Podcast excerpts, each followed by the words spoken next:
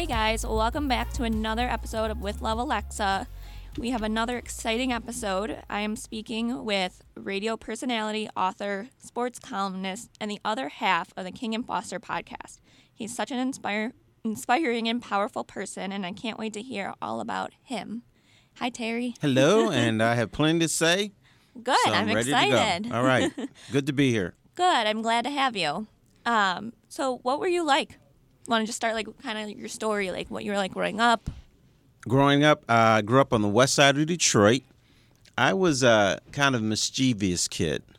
I was the one that would start their friends fighting with each other, and then I would just kind of stroke the fire, and then I would stay out of the way, like, hey, you guys shouldn't be fighting.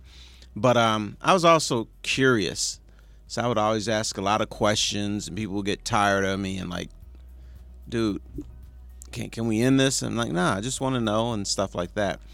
But I like to play, sports with the kids in my neighborhood. We played baseball. We played football in the streets and had skinned up knees all the time because, that pavement is unforgiving. And yes, we all had neighborhood teams, and we had a good time. That sounds really fun. Sounds like a fun way to grow up. It was a dangerous neighborhood also. I remember one time my cousin wanted me to go to the store to get her cigarettes. And I didn't want to get her cigarettes because I said, but they'll cause cancer and stuff. She said, just get my damn cigarettes. So one time I went there and I had to get some milk too. So I'm going home with the pack of cigarettes and the milk in a bag. And this dude starts to chase me. So I'm like, I knew that was up. He was about to rob me. Yeah. So I started to book.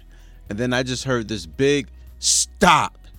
And I knew exactly who it was. It was the neighborhood drug dealer. So we both stopped because we were both scared because this dude was a killer. Yeah. So he goes over to the guy that was going to rob me and said, you leave this brother alone. He's got a future. He's going to do something. He's going to make our neighborhood proud. If anything happens to him, I'm going to hold you responsible, even if you didn't do it. So I had protection from the drug dealer. That's amazing. So I was excited. Yeah, I was excited about that. Yeah. So, but he recognized me as someone that was going to, make Vancouver proud because a lot of people didn't make it out the neighborhood. I still have friends. I'm 60 years old, and I still have friends who live with their parents. Yeah. So they never really kind of escaped. So. Well, you did. I escaped thanks to the drug dealer. Well, yep. In part because of the drug dealer. Yeah, and then the rest for you. Well, he was the drug dealer / numbers runner. He had two jobs. Oh. So if you didn't pay him, you're in trouble. Oy. But I was never a customer. Well, that's good. You were yes. He just protected you. Yes. For free. So that was good. Yeah, that is absolutely good. When did you remember first falling in love with sports and broadcasting? Was it when you were younger or ? No, it was much later in life because first I fell in love with sports and writing. Yeah. Because that was originally what I did. In fact, I didn't like broadcasters. Mm-hmm. I thought they were lazy.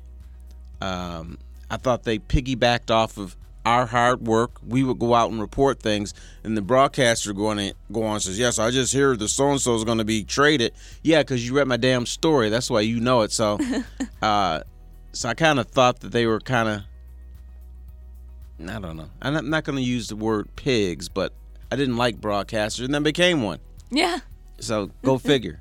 In fact, we got Drew Sharp and I, a guy that used to write for the Free Press, we got into a fight with a radio broadcaster on Press Row in Chicago Stadium. So the way it worked was, back then we didn't have the internet, so I need to send my story, and so I had to get a phone, pull the plug out. So this broadcaster takes my phone and he starts doing a stand-up, and I told him I'm gonna need that phone in 30 seconds because I got to send my story because we were on deadline because I was writing for the news. And then he said, I don't see your name on this phone. I said, well, I'm gonna take it in 30 seconds whether my name is on it or not. So he's going 3, 2, 1, 0. The Chicago Bulls defeated the Detroit Pistons, blah, blah, blah, whatever it was. So I snatched his cord out and put it in my computer. And he was livid. He was calling me all kinds of names, Let's step outside so I can kick your ass and all this stuff. I said, dude, just get out of here. So anyway, I turned around to send my story, and then I heard a splash, and I looked back, and the broadcaster was wet. Drew Sharp had thrown a Coke in this dude's face. And I turned to Drew, and he had a full Coke in his hand. I said, dude, how did you just light this dude up and you got a full Coke in your hand? He says, well, I was going to get him again. So then it escalated, and we screamed at each other. No fists were thrown, but it actually made the Chicago Tribune. It said, back then they called the Pistons the bad boys. Yeah. And it says, the players are not the only bad boys with the Detroit Pistons. It seems like their writers are bad boys also, so... Bam. Well, that's cool, though. That was cool, but yeah. Showed my. Well, I thought we were going to get in trouble from our editors, but they never said anything. Oh, well. Maybe they didn't see the story because it was a little tiny story. Yeah. Mm-hmm. Hey, story's a story. Right. My dad always says you have to worry when people stop talking about you. That is true. That is true. And their sports teams that do that, they will make a trade or they will start rumors about their own team. Just because nobody's talking about them. Mm-hmm. So that's the worst thing you want in sports. Yeah. No one talking about you. Yep. Mm-hmm. Pretty much in a lot of places in life, like different jobs and things. Yes. But for sure, it's like sports. Well, when you're in the office, you don't want people talking about you because it's usually not good stuff. True.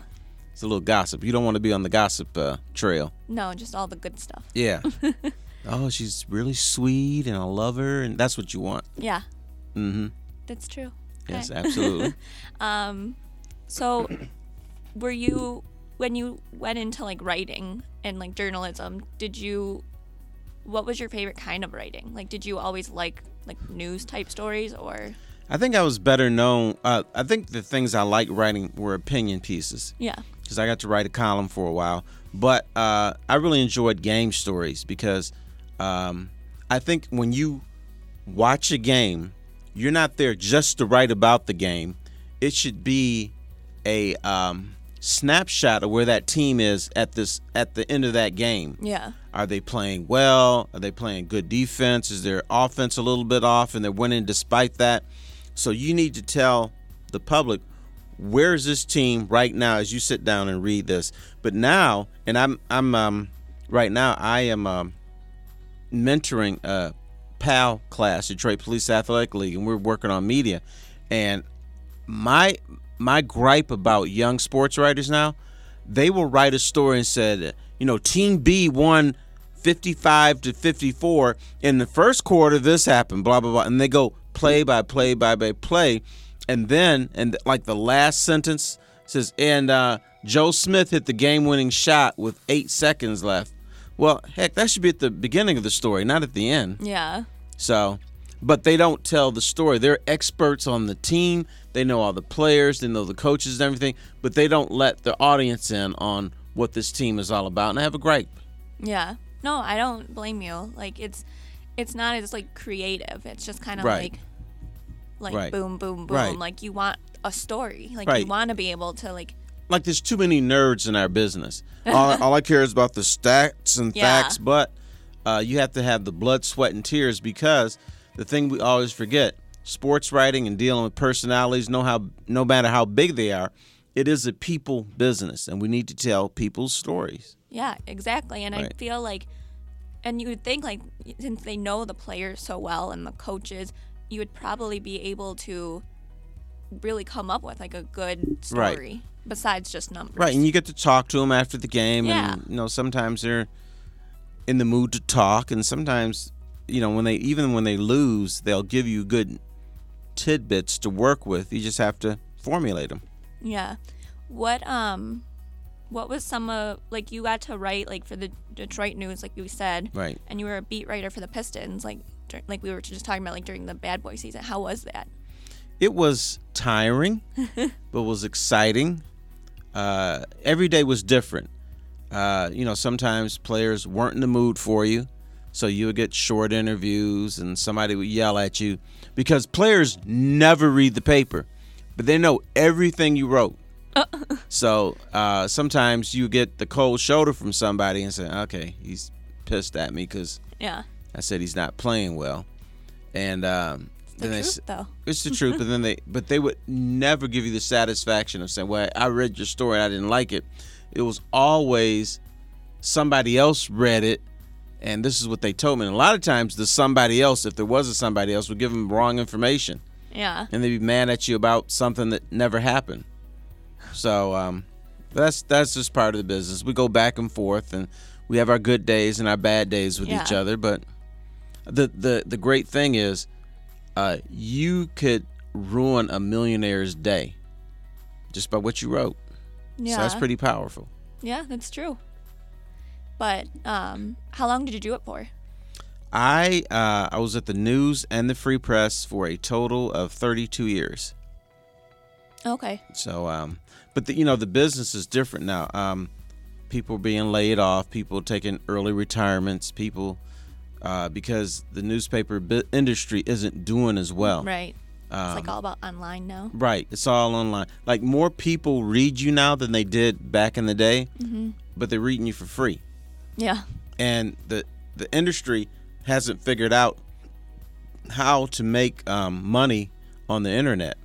Because even back in the day, let's go pre-internet. The newspaper would charge you $0.25.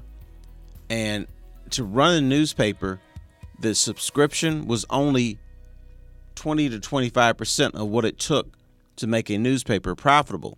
The rest came from advertising. Yeah. But the big problem is, okay, advertisers don't want to advertise online as much as they do with the print edition. So now they're struggling trying to figure out how do we get revenue in. So meanwhile, people are taking buyouts. And let me I have a friend that worked at the San Jose Mercury News. 20 years ago, they had 435 editorial people who wrote, edit, laid out the paper and everything. Today, they have 43. That's 10% of what you used to have. Yeah. So it's definitely changing. Yeah, it's sad because it's like paper, like even though it's like great, like that they have like stuff like this, but it was such a big part. Right. The newspaper. Since I'm an old person, I'm used to having a paper in my hand, and my kids, they don't know what a newspaper is. It's just all online. Yeah. So that's what they're used to. Yeah, because even though like I'm born in this generation of like online but a lot of it for a while when I was younger, we didn't have like that much internet. Like we had some, right? But it was still doing a lot of current events and things in the newspapers. Well, and you're that younger generation. Do you like going to the mall? Yeah. Do you like shopping, or do you do most of your shopping online? Or I am not like I've never been like that big of a shopper. Okay. I like looking and trying it on. Okay, like what about for the holidays? Don't you give people gifts? Yeah, I usually do the store. Do it at the store, okay. Yeah, I don't like online. All right. I would say, my kids are mostly online. They do go to the store now and then, but, I mean, that's changing, too. You know, newspapers, we won't have brick and mortar stores. And in fact, they're building a mall in Commerce Township, and it's supposed to be an internet buffer mall or whatever they call it. It means e-commerce or? Yeah. Everything there, you can't get online. For instance, they're going to have restaurants. They're going to have a health club. You can't exercise, I guess, on the internet. You could technically, but no. But it's things that you actually have to physically. Where is this? It's going to be on the Hagerty Connector, and Pontiac Trail. Oh, okay. I'm there in that area. Okay, they may have broken ground on it. Oh, I'm not sure about that. That's cool. It's right by Walmart. Okay. Yeah. But yeah, no, that is really cool, though. Mm-hmm. So you were for a long time also on 97.1 the Ticket. Yes. Valenti and Foster. You had a show. Yep. How was that? Was that fun for you? Like, did you enjoy it? It was fun and stressful. Yeah. I did it with Mike Valenti, and he's a very talented radio guy. But I felt stressful because, dealing with the public all the time, and you never knew what was coming. People are, I don't want to say use the term nuts, but they're different. And they come up with some cockamamie ideas, and you try to educate them, mm-hmm. and they want no part of it. Yeah. It's like, no, this is what I believe, and no matter what you say, even though you witnessed the happening we're talking about, and they didn't, they know more than you do. Mm-hmm. So that part was very frustrating. Yeah. Do you think some of that stress is maybe what led to your stroke happened? I don't think the stress led to it. It was sodium. Okay. And because I'm able to shrug that off, but you know, I've talked to my doctors enough, and they just said that the foods that I was eating was mm-hmm. high in sodium, and that a lot of people, when we talk about strokes, they assume it's stress related. Most strokes are because of the food that we eat. Even though we think we're eating something healthy, it's not. Right. When you go to the restaurant, they fill that food full of sodium or salt. That's why it tastes good. Soup is full of sodium. Soup is not good for you. Yeah. And so that was the reason that I had the stroke. And the other part of it was doctors, they just take all kinds of pictures and x-rays. Some of them are kind of make me squeamish, but there's one they took a 3D imaging of all my blood veins in my brain, mm-hmm. and all of them look pretty good. They're nice and healthy and fat and everything. And there's just one on the left side, and it's just bent, and you know, was kind of looks like it was in trouble. It's like the little kid that didn't really grow up. Yeah. And my doctor believes that I had that since childhood. That's just the way it was, and that what helped me is that that blood vein became sluggish and not clogged. Oh, okay. So it became sluggish, so then I had stroke-like symptoms and a stroke. But if it had been clogged, I could have been paralyzed and maybe even dead. So I was lucky there. Yeah. So I was very fortunate. That's amazing. Yeah. Well, not amazing, but got lucky. Right. You were so lucky. So we're actually going to be wrapping up. Okay. But I just wanted to say thank you so much for coming on. I had a good time. Me too. No problem. And just wanted to wrap up with how are you today? Are you? I feel a lot better today. I have changed my eating habits. That's good. And I still have my fun. I still have my little pizza and fries. Yeah, and stuff. But what I've learned to do is, for instance, grill a lot of fish and chicken at home. I eat at home a little bit more. That's the key there. Yeah, is eating at home, and so I do that, and eat more salads and nuts and fruit. People always ask me, am I hungry? No, I eat food. Yeah. I'm not hungry. It's just different. Yeah. I'm not going to McDonald's every day or every other day. Not going to Burger King.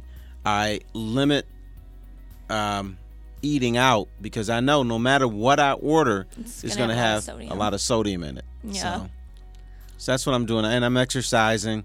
I'm doing my first exercise. This is weird. All it was me putting my foot in front of the other and walking, because I had balance problems. Yeah. So they showed me rehab.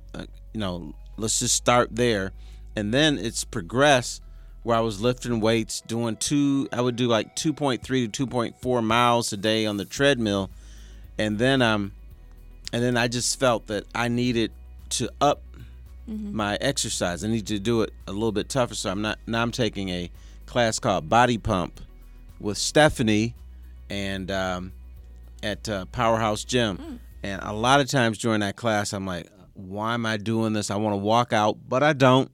I stick it out. And the idea is for you to lift weights, not real heavy, but you lift them 15, 16 times, you stop. So it builds up your heart rate, and then it goes down. Builds it up again, and then it goes down. And supposedly you're burning calories up to 2 hours after the exercise is done. Okay. That's cool. So that's what I do Tuesday and Thursday. Well, that's great. And just wanted to say thanks again for coming on and You look great. Thank you, and nice meeting you, and it's nice to be part of the new family here in NRM. Yes. So I'm having fun doing a podcast with the young Jimmy King. Yeah. All right. Well, this was another episode of With Love, Alexa. Talk to you guys soon. Bye. See ya.